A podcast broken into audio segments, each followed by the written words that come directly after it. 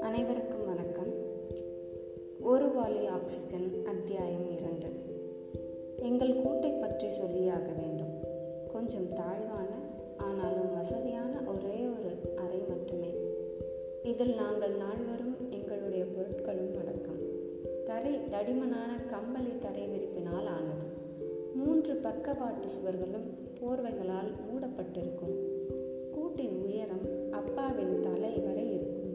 உண்மையில் இந்த கூடு மிகப்பெரிய அறையனுள் இருப்பதாக அப்பா சொல்வார். ஆனால் நிஜ கூரையையோ தரையையோ சுவரையோ நான் பார்த்ததில்லை. ஒரு பக்க போர்வை சுவற்றில் ஒரு அலமாரி இருக்கின்றது. அதில் சில புத்தகங்களுடன் வேறு சில பொருட்களும் அடுக்கி வைக்கப்பட்டிருக்கின்றன. மேலடுக்கில் வரிசையாக கடிகாரங்கள். கடிகாரங்கள் சரியாக ஓட வைப்பதில் அப்பா குறிப்பாக இருப்பார்.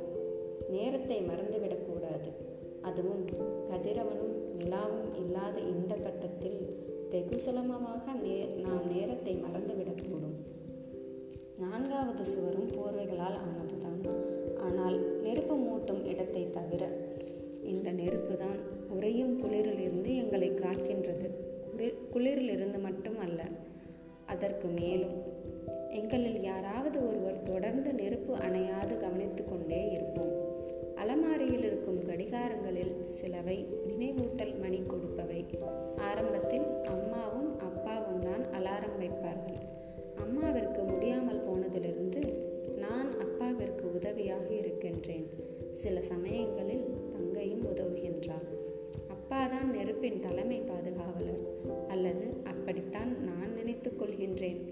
கால்களை மடக்கி கனன்று கொண்டிருக்கும் நெருப்பு அணையாமல் ஒவ்வொரு துண்டாக கரியை எடுத்து போட்டு கவனமாக பார்த்து கொண்டிருக்கையில் பழங்காலத்தின் புனித நெருப்பு வெளியே போகாமல் இருக்க வெஸ்டல் கன்னி பெண்கள் இருந்தனர் என அப்பா சொல்வார். உரையா காற்று இல்லாத அந்த காலத்தில் நெருப்பு பரவாமல் இருக்க அப்படியான தேவதைகள் தேவையே இருந்திருக்காது. நான் கூட்டிற்குள் நுழையும் பொழுது அப்படித்தான் அமர்ந்திருந்தார். என் கையிலிருந்து மாலையை வாங்கி கொண்ட அப்பா தாமதத்திற்கு கடிந்து கொண்டார். அவரின் கவனம் உறைந்த சுவடுகளை கொண்ட என் தலைக்கவசத்தின் மேல் போனது. உடனடியாக அம்மாவின் அம்மாவும் கேள்வி கேட்க ஆரம்பித்து ஆரம்பித்தார். குட்டி சகோதரியும் தன் பங்கிற்கு கேள்விகளை வீசினாள்.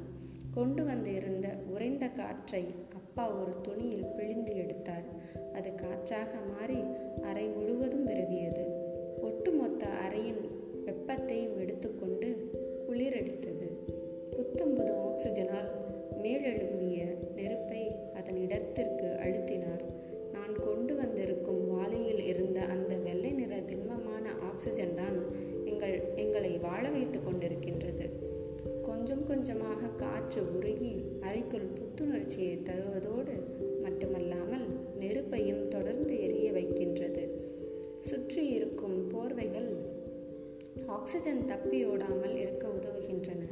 அப்பாவிற்கு நான்காவது சுவரையும் முழுமையாக போர்வையால் மூட வேண்டும் என விருப்பம். ஏற்கனவே பூகம்பத்தால் கட்டிடம் ஊசலாடி கொண்டிருக்கின்றது. மேலும் நெருப்பின் புகை வெளியே போகவும் ஓரிடம் வேண்டும். கூட்டில் காற்றோட்டம் அளவாக இருப்பதில் நாங்கள் கவனமாக இருப்போம். ஒரு பக்கம் உறைந்த பனி வாளிகளில் வைத்திருப்போம்.